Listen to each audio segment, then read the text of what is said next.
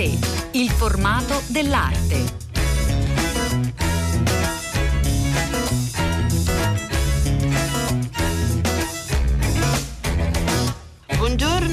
Buongiorno a tutte le ascoltatrici e tutti gli ascoltatori da Elena del Drago, una nuova puntata di A3 per farvi viaggiare all'interno dei musei, eh, almeno con l'immaginazione. Oggi andiamo a Reggio Emilia, alla collezione Maramotti, eh, siamo con Sara Piccinini, buongiorno. Buongiorno a tutti. C'è una mostra molto molto interessante, nata, diciamo, ispirata dal tema di fotografia europea 2020, fantasie, narrazioni, regole, invenzioni. Eh, è intitolata Mollino Insights e iniziamo ad addentrarci e farci raccontare eh, questa nuova avventura di, eh, della collezione Maramotti. Sara Piccinini. La mostra è nata appunto eh, sulla, sulla, scia del tema del Festival di fotografia europea, ma è nata principalmente dalla, dall'arrivo in collezione nel 2018 di un'opera di Enoch Perez dedicata a un interno di Casa Mollino, di quello che adesso è il Museo Casa Mollino e che è stata l'ultima eh, misteriosa non residenza, perché non l'ha mai abitata, di Carlo Mollino a Torino in via Nazione ed è stato il primo interno a cui Perez si è dedicato perché ha sempre dipinto delle architetture iconiche di architetti con cui sentiva un'empatia intellettuale, ma dal 2018 appunto ha deciso di rivolgere il suo sguardo al suo interno come, come artista e anche all'interno degli edifici che eh, aveva ritratto fino a quel momento. Quindi questa prima opera dedicata all'interno di Casa Molino ci ha dato lo spunto per esplorare di più il mondo di Carlo Mollino e ci è venuta l'idea di costruire un dialogo tra diversi artisti eh, di diverse generazioni, quindi eh, due artisti, Enoch Perez che è un pittore e che ha una tecnica insomma, anche piuttosto particolare perché non utilizza il pennello ma sostanzialmente trasferisce il colore sulla tela per impressione, come se fosse una sorta di offset manuale. E parte sempre da delle immagini fotografiche per costruire e decostruire queste architetture in questo caso in particolare non ha tratto, a parte questa prima opera da cui è partita la mostra, non ha tratto nei suoi dipinti da delle fotografie prese da libri, da riviste, da internet, ma è venuto a Torino, ha scattato personalmente le fotografie da cui, da cui estrapolare questi, queste vedute interne. Brigitte Schindler è una fotografa lavora con una fotografia che eh, quasi paradossalmente, al contrario di Perez, diventa una sorta di pittura perché hanno delle consistenze molto dense, molto piene, eh, hanno proprio una, una, fisicità, una matericità quasi pittorica, le opere di Brigitte e sono anche opere uniche, quindi in un qualche modo l'artista va oltre la riproducibilità de- tecnica della fotografia. E, e poi Carlo Mollino, che tra le mille cose che ha sì. sperimentato nella sua vita è stato anche un fotografo. Ecco, la fotografia infatti ha accompagnato Mollino sin, sin dall'infanzia proprio. Sì, il padre Mollino nasce nel 1905, il padre nel 1910 allestisce una camera oscura nella casa di famiglia dei Rivoli della, della famiglia, quindi per, per, Mollino la fotografia è qualcosa di molto familiare fin da piccolo, c'è una piccola foto che lo ritrae proprio con una macchina fotografica in mano, aveva 7-8 anni, quindi per lui è una cosa che è molto, è molto naturale, molto familiare, ha utilizzato tantissime, insomma, tantissime strumentazioni, è stato anche uno dei primi a utilizzare la Polaroid in Italia, quando ancora non era praticamente presente, si trovava solo all'estero. Quindi è stato, è stato un mezzo che l'ha accompagnato veramente per tutta la vita. Grazie, grazie molte. Adesso andiamo proprio da Fulvio Ferrari per entrare anche dentro casa Mollino. Grazie ancora Sara Piccinini. Grazie a voi.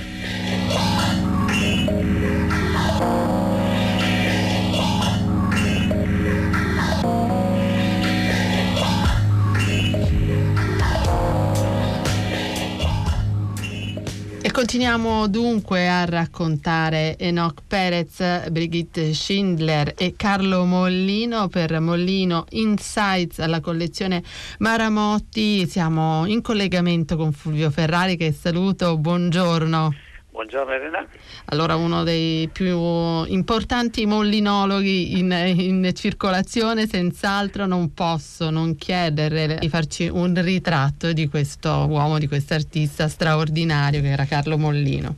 Mollino è stato in buona sostanza un grande ingegnere, quindi è stato un grande razionalista, eh, laureato in architettura che costruisce nella sua vita non così tanti edifici, però tre di questi edifici sono stati considerati dalla critica internazionale capolavori di architettura che hanno leggermente spostato addirittura la storia dell'architettura. Questo avviene tra il 1940 e il 1973. Eh, su questa base quindi diciamo di un professionismo sabaudo ottocentesco, quindi come dire squadrato come la città di Torino in cui lui nasce eh, nel 1905, lavora esclusivamente qua o nelle montagne intorno a Torino e morirà poi nel 73 a 68 anni di infarto, a questa mh, sua diciamo, eh, innata predisposizione e cultura che assume anche da un padre ingegnere importante, Mollino aggiunge la visione. La visione Mm, tanto per spiegarci, visto che non abbiamo così tanto tempo, diciamo una visione eh, vicina a quella dei surrealisti, quindi mm. la vita diventa un sogno. E allora quando noi applichiamo il sogno ad un progetto di ingegneria mm. il risultato è abbastanza straordinario. Psichedelico, oh. perché in effetti se non lo si conosce bene Carlo Mollino lo si pensa in, in diversi modi ma non come ingegnere in effetti Molino è un ingegnere che addirittura progetta un intero aeroplano per acrobazia. Non si è mai sentito al mondo un architetto no. che abbia progettato un aeroplano da acrobazia, così come non si è mai sentito un architetto che abbia disegnato una macchina da corsa assolutamente inedita nella storia delle macchine eh, da corsa, con delle innovazioni che non si sono mai viste prima, il primo freno aerodinamico, eccetera, eccetera. Quindi Molino è un ingegnere che pontifica eh, sullo sci, quando dello sci nessuno ne sa nulla, eh, con un libro di, non ricordo, 350 pagine, di nuovo una cosa che evidentemente né nessuno scettore né nessun architetto ha mai fatto prima della guerra, per cui questo lavoro lo fa prima della seconda guerra mondiale, quindi eh, all'inizio degli anni 40. Quindi questo è un aspetto di Molino che non bisogna assolutamente dimenticare, perché anche quando poi sognerà e ovviamente la cosa che le persone più conoscono sono i suoi mobili, non so peraltro che sapete che è stato venduto recentemente pochi giorni fa un suo tavolo eh, disegnato nel 1950 e mm. ha costituito un nuovo record di 6 milioni e 200 mila dollari un tavolo, è un record assolutamente eh, mondiale, Molino è forse l'architetto più caro che esiste anche perché ha prodotto non, non moltissimo no, no? Molino produce pezzi unici tutta mm. la sua vita Molino è un artista l'artista non ripete le sue opere mm. Molino è un personaggio molto ricco che ha posseduto diversi aeroplani le ultime sue auto sono una Porsche azzurra seguita da una Porsche giallo canarino quindi Molino nella sua vita non lavora per soldi non lavora per nessuna azienda Molino non ha mai disegnato Molino non è un designer Molino non ha interessi alle royalty se non ha interesse a risolvere i problemi delle aziende che sono evidentemente problemi di fatturato. Quindi Molino per i suoi clienti fa tutti i pezzi unici ed è questo che oggi rende evidentemente molto appetibile avere un originale di Mollino nella propria collezione da parte delle persone che appunto si possono permettere i 3 milioni e 800 mila che era il record precedente per un tavolo oppure quest'altra cifra raggiunta poco tempo fa da Sotheby's a New York. Quindi eh, questa storia di Molino è una storia che coincide fa- di fatto con una storia letteraria, come ho detto il surrealismo, il surrealismo eh, lui lo, lo, frequenta molto bene con la fotografia, che conosce benissimo e dove peraltro anche lì, prima della guerra, finisce nel 1943 un testo specifico di storia e critica estetica della fotografia, quando la fotografia non era considerata per nulla arte, un libro ponderosissimo di 444 pagine, quindi ogni volta che si vede Mollino si scoprono delle cose incredibili. E perché Mollino non è così famoso come Le Corbusier, come Wright, come tutti gli architetti che tutto il mondo conosce? Di fatto Mollino non è così noto perché questo uomo nella sua vita ha capito una cosa fondamentale, e cioè la vita è un'occasione per imparare e quindi non perde tempo mm. e Mollino non fa nulla per gli altri, fa tutto per se stesso. La sua curiosità è eh, onnivora. Mm ma da buon ingegnere naturalmente ogni curiosità diventa un progetto di apprendimento, quindi quando eh, inizia a progettare la macchina da corsa, per fare un esempio qualsiasi tra i tanti possibili, diventa un grande professionista, tanto che la macchina che oggi è al Museo della Tecnologia a Milano è una macchina appunto inedita, però non disegnerà mai più automobili per il resto della sua vita. Mm. Quindi ogni volta, ogni accadimento è un'occasione per apprendere e poi per proseguire in un'altra direzione ed uno dei motivi anche per cui Molino non è stato nella sua vita troppo capito in una città un po' codina come Torino, una città molto squadrata, una città meccanica diciamo, no? questo uomo che cambia continuamente la sua professione perché di fatto diventa un professionista. E sempre con soluzioni eh, inedite, sempre con visioni in cui eh, tutta questa sua gigantesca cultura si esprime attraverso appunto eh, visioni che eh, lasciano sorpresi e soprattutto quello che eh, molto molto conta nella vita di Molino è la sua grande cultura delle culture antiche, quindi conosce benissimo ovviamente i greci, la nostra radice culturale, gli egiziani, i giapponesi, i cinesi, quindi molto spesso i lavori di Molino contengono dei simboli che ci portano a capire in quale mondo questo uomo sta eh, costruendo la sua vita.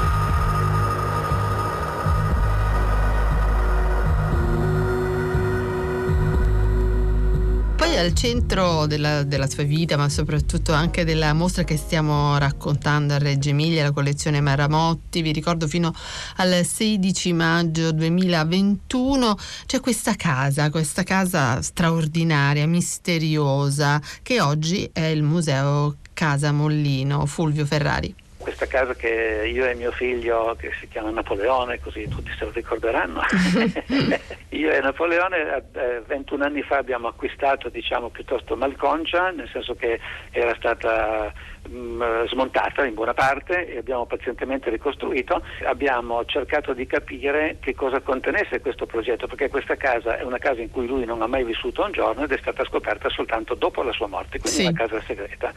E ovviamente è un grande mistero, come può una persona come Mollino fare un, un interno, costruire un interno così raffinato, così dettagliato, ogni centimetro quadrato è assolutamente voluto, eccetera, eccetera, e poi dopo non abitarla e tenerla segreta, un grande mistero. Che spiegazioni vi siete dati? Beh, evidentemente prima, il primo passo da fare era cerchiamo di ricostruire la casa e vediamo se da questo puzzle che piano piano ricomponiamo visivamente viene fuori qualche cosa. Non è venuto fuori nulla, però durante la ricostruzione a un certo punto eh, abbiamo intuito che nel frontespizio del libro che lui scrive sulla fotografia e che è intitolato Il messaggio della camera oscura usa eh, foto, la foto della testa di una regina egizia che nulla ha a che fare con il contenuto del libro e che non è una bella foto allora questo deve essere considerato un simbolo, ci siamo detti. E di lì abbiamo capito che il messaggio della Camera Oscura poteva venire dalla Camera Oscura della piramide egizia, che quindi Molino in buona sostanza eh, ricalca questa costruzione della più bella casa in cui il faraone immortale vivrà per sempre e si sia fatta una casa per la vita ultraterrena. Ovviamente l'idea è mm. piuttosto balzana, anzi corriamo anche il rischio che ci portino al manicomio e quindi chiamiamo il più importante egittologo che abbiamo in Italia, Silvio Curto, che purtroppo non esiste più, simpatico signore ottantenne che legge gli geroglifici a una velocità con, la stessa con cui io parlo sì? e questo signore ci fa vedere eh, tutti i simboli egizi che sono contenuti nella casa, ma Mollino non usa nessuna estetica, Mollino lavora per i contenuti, non per l'estetica, l'estetica dipende dal contenuto e quindi lui ci fa vedere tutti questi simboli che noi avevamo sotto gli occhi e sotto il naso da anni, ma che non abbiamo mai minimamente capito perché bisogna avere una cultura egizia per capire i simboli di quella civiltà così lontana da noi. Questo egittologo ci scrive anche un, un breve testo e eh, sdogana questa ipotesi che Molina abbia costruito una casa per il ultraterreno. E a questo punto ovviamente dire, la, la ricostruzione, soprattutto la comprensione di tutta questa storia coincide con la scrittura di quello che gli egiziani avevano eh, prodotto come summa delle loro conoscenze, cioè il libro del ritorno alla vita che noi invece impropriamente chiamiamo il libro dei morti, perché l'abbiamo trovato nelle piramidi con i morti, ma loro non lo chiamavano così, e abbiamo capito che Molino scrive il suo libro personale del ritorno alla vita in questa ipotesi che gli egiziani hanno avuto per la prima volta nella storia dell'umanità, che quando il nostro corpo è morto non saremo morti ma la vita continua. E quindi abbiamo capito che tutta la casa in buona sostanza è decifrabile addirittura a capitoli che sono molto chiari E oggi quindi questo costituisce un interesse incredibile. Io non credo che ci siano musei nel mondo dove le persone, i visitatori a un certo punto piangono con le lacrime. Beh, da noi è successo un paio di volte.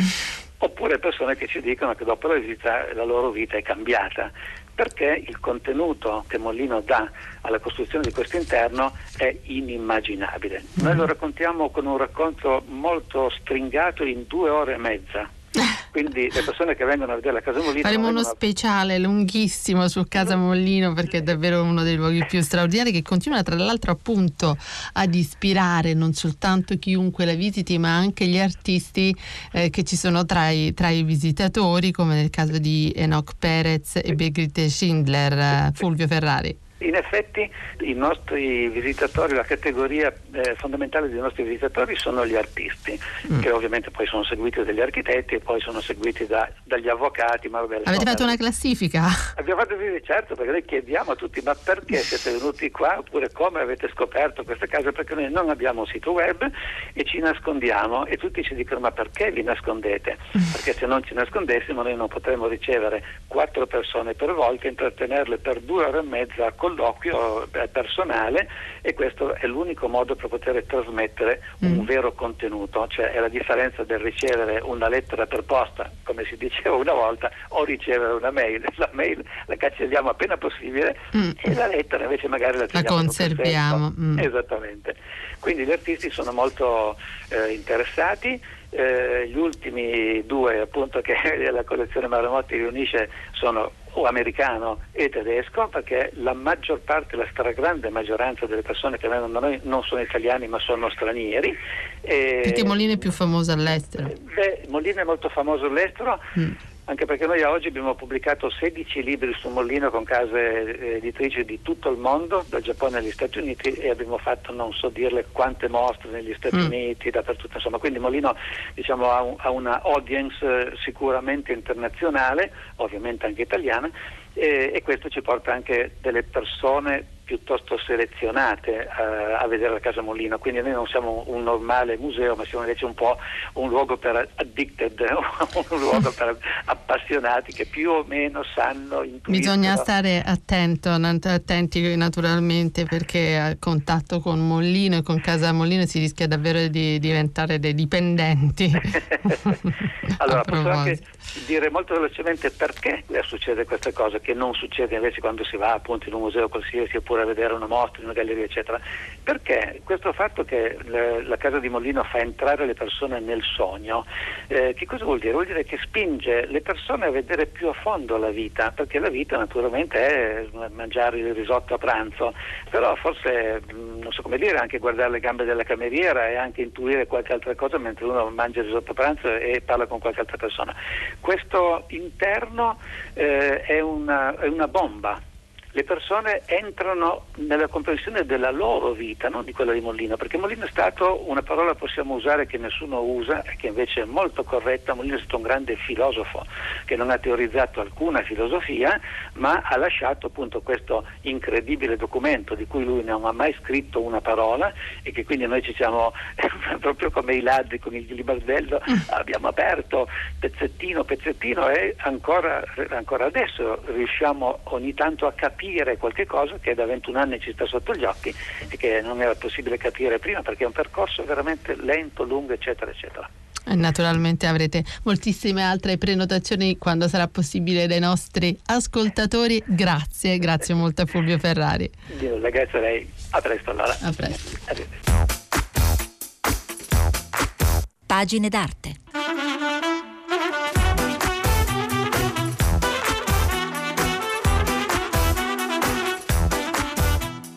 Per il nostro spazio dedicato ai libri, ai cataloghi, ai volumi appena pubblicati che illuminano il mondo dell'arte, oggi siamo con Antonella Soldaini che saluto, buongiorno, benvenuta. Buongiorno, buongiorno grazie. Antonella Soldaini del eh, Rotella Institute, dell'archivio Rotella, hanno, mm, insomma, ha veramente da raccontarci una nuova pubblicazione eh, cruciale, molto importante, curata da Germano Celant, da poco scomparso, è il, un, un, altro volume, il terzo volume eh, dedicato all'opera eh, di Mimmo Rotella, un catalogo eh, importante che ripercorre di Rotella degli anni eh, particolari. Antonella Soldaini. È un momento nella carriera di, di, Rotella veramente, come lei dice, cruciale perché diciamo che eh, Rotella accadono cose eh, dal, sia dal punto di vista della sua vita personale che dal punto di vista proprio del suo linguaggio artistico eh, essenziali. Eh, per quanto riguarda la sua vita, eh, eh intanto premetto che questo secondo volume eh, considera gli anni 1962-1973, quindi Rotella è ancora all'interno di quel mondo romano che ha visto diciamo, nascere veramente tutta l'avanguardia che si è sviluppata dopo la seconda guerra mondiale e già è nel pieno del linguaggio eh, della decollage che è la tecnica per cui lui è già quel, in quel momento è abbastanza famoso. La vogliamo raccontare questa tecnica che ha reso sì, insomma, sì. Rotella celeberrimo? Praticamente eh, Rotella arriva perché è di origine calabra, quindi è nato a Catanzaro, quindi arriva a Roma negli anni 50 e si trova in questo scenario di una Roma subito dopo la guerra, quindi ovviamente povertà assoluta, mancanza di qualsiasi eh, possibilità di, di, creare un gruppo, una situazione di, dire, artistica, ma nonostante tutto, così come lui ci sono tanti altri personaggi in quel momento cruciali, eh, Dorazio, Perilli, Mauri, eh, e quindi tutti loro, pur in questa situazione estremamente difficile, in qualche maniera fanno, fanno team, fanno gruppo e Rotella eh, ha questa intuizione semplice ma dalle conseguenze incredibili che andando in giro eh, nella Roma di notte si accorge di questi eh, manifesti che si iniziano a vedere attaccati ai muri della città. Sono i primi manifesti che escono dovuti al fatto che in quel momento poi Cinecittà sta prendendo eh, un forte avvio, quindi sono i manifesti delle, dei, con i classici attori americani e iniziano anche questi manifesti che hanno a che fare con i prodotti eh, che, che, devono attirare in qualche maniera l'inizio del, del, consumismo, quindi siamo proprio nel momento crudo. E lui fa una cosa semplicissima, prende, strappa questi manifesti dai muri e li porta nello studio e lì li lavora e li lavora attaccandoli eh, su una tela, più di uno, e, e, poi con un raschietto, che è uno strumento semplicissimo, strappa, tira via lo strato più superficiale dell'ultimo manifesto in modo tale che poi si vedono queste, dire, queste immagini che diventano proprio dei frammenti sovrapposti uno all'altro. È, è una cosa apparentemente dire, abbastanza banale, però eh, importantissima perché intanto lo scatto è di intuisce che in quel momento storico incredibile è la città che gli dà la possibilità di andare avanti con un linguaggio che lui parte come un pittore astratto, però capisce che l'astrazione ha fatto il suo tempo in qualche modo, quindi riparte proprio andando a contatto con il reale che lo circonda e abbandona le quattro pareti chiuse dello studio e questo è, è, è poi il, il, un gesto rivoluzionario poi per tutto sì. insomma, il resto del, eh, del, del, suo percorso artistico. Esatto, ecco, questo esatto. volume ancora conserva sì. comunque soprattutto sì, gli anni iniziali, no? Sì, esatto, anzi da, diciamo che dal 62 al 64 il 64 è proprio un anno, uno spartiacque perché lui eh, finisce purtroppo in prigione perché viene accusato, viene trovato del, dell'ascis in casa, quindi finisce in prigione e, e, e per lui è un, è un, uomo del sud, quindi è un'onta la vive come dire, sì. in maniera drammatica, ovviamente chiunque credo. E poi la cosa incredibile è che nel 64 gli viene contemporaneamente dedicata una sala personale alla Biennale di Venezia. Alla Biennale, quindi, sì. sì. Quindi questi primi anni dal 62 al 64 nel, in questo volume ah, proprio ci sono dei, dei decollage che poi saranno quelli storici per cui rimane famoso, quindi c'era la Marilyn, ci sono questi decollage che vengono anche dal, dai prodotti consumo. E lui realizza, cioè disegna la sua stanza per la Biennale all'interno della, della prigione. E quindi E contemporaneamente, mentre ovviamente sono i decollage quelli che tutti vogliono vedere, i suoi galleristi, i suoi critici, i suoi amici, tutti lo spingono a esporre a Venezia il decollage, però la cosa interessante è che lui nello stesso momento, in quegli anni lì, tra 62 e 74, sta già sperimentando qualcosa di diverso, perché è uno che gli piace, non si, dire, non si ferma su, poteva benissimo sfruttare quest'onda che la critica aveva dire, apprezzato del decollage e invece si sta già muovendo verso altri orizzonti che poi sono quelli che erano chiamati riporti fotografici e gli artipo. È il momento in cui lui guarda un po' al, ai processi più meccanici e quindi eh, va nelle tipografie e va un po' a caccia di questi materiali di scarto. Quindi mm. sono, sono, i riporti fotografici sono, è una tecnica che lui usa, praticamente fotografa i suoi stessi lavori, i suoi stessi decollage per esempio, e questa immagine la proietta su una tela emulsionata e quindi è, un, è qualcosa che è molto attinente al, al mondo della fotografia. E gli arti sono ancora più estremi perché il, gesto dell'artista addirittura si ritira ancora più perché sono semplicemente dei, quelli che nelle tipografie vengono chiamati fogliacci, cioè sono queste prove di stampa che vengono fatte per, per calibrare i colori quindi lui si appropria di queste prove di stampa e non fa altro che prendere questi fogli e incollarli su una tela.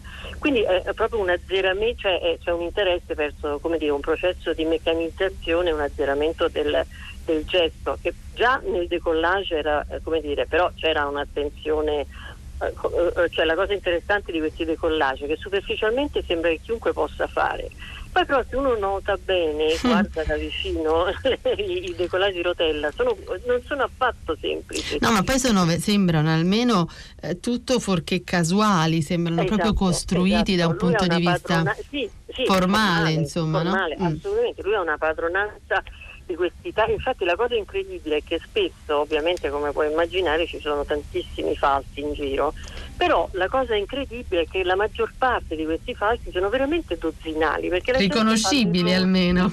Sì, sì, perché soprattutto questi storici di Rotella si vede benissimo, c'è una complessità di costruzione veramente notevole. Eh, voi come archivio vi, vi, capiterà di giudicare anche diversi falsi, immagino. Sì, sì, eh sì, arrivano spesso diversi falsi e quindi questa è una delle problematiche di Rotella molto forti perché chiaramente c'è questa eh, come dire, il fatto che eh, tecnicamente sembra molto semplice eh, ottenere un falso rotella e quindi chiaramente i falsari appunto, ci si prova, pro- provano. si provano, si provano. Ecco, quindi, eh, le, le, volevo chiedere anche a Antonella Soldini in questa monumentale opera per eh, Schirà il, il, lavoro che avete svolto insieme a Germano sì. Celant. Sì, è stato un lavoro complesso proprio perché oltre al fatto dei falsi, Rotella ha anche un problema di datazione delle opere, perché mm. spesso gli artisti cioè, retrodatavano. Mm. Esatto, anche per esempio per loro è importante l'idea, no? Per cui lui magari faceva un decollage negli anni 90, ma lui dice no, ma io il decollage l'ho fatto negli anni 60, quindi datava in, in maniera, come dire, un, un po' creativa, creativa. Ecco, creativa, diciamo così.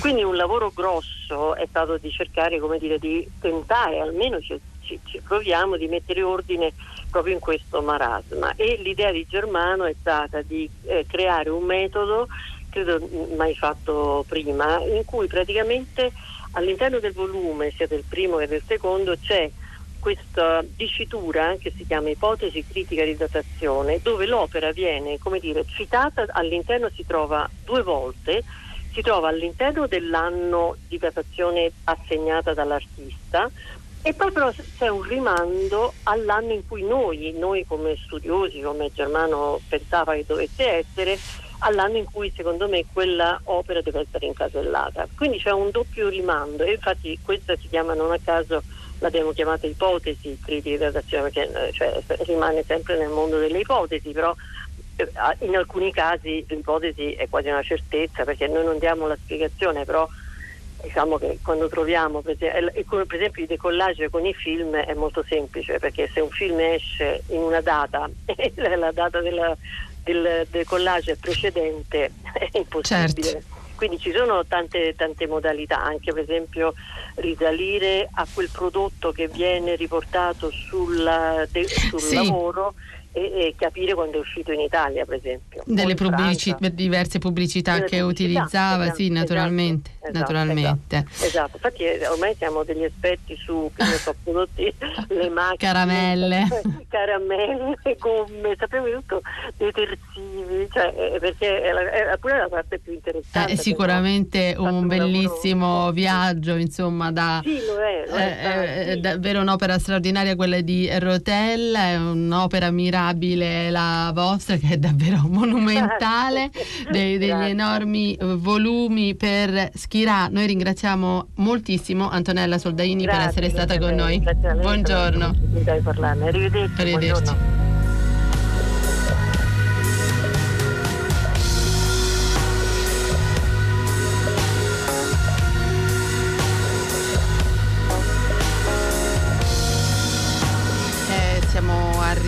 ai saluti, ma prima dei saluti le note, le note musicali erano i Massive Attack, forse qualcuno li ha riconosciuti, il titolo del brano è Polaroid Girl, ispirati eh, naturalmente dalle foto, dalle Polaroid scattate dallo stesso Mollino al centro eh, della nostra puntata di oggi. Mollino che amava in particolare eh, fotografare delle ragazze a bordo della sua eh, macchina. A questo punto noi vi salutiamo, lo fa innanzitutto Cettina Flaccavento che cura a tre ed Elena del Drago in voce. Insieme vi diamo appuntamento sabato prossimo, ma potete riascoltare ogni nostra puntata sul sito di A3 di Radio 3 nella sezione dei eh, podcast e poi buon proseguimento di ascolto con tutti i programmi di Radio 3.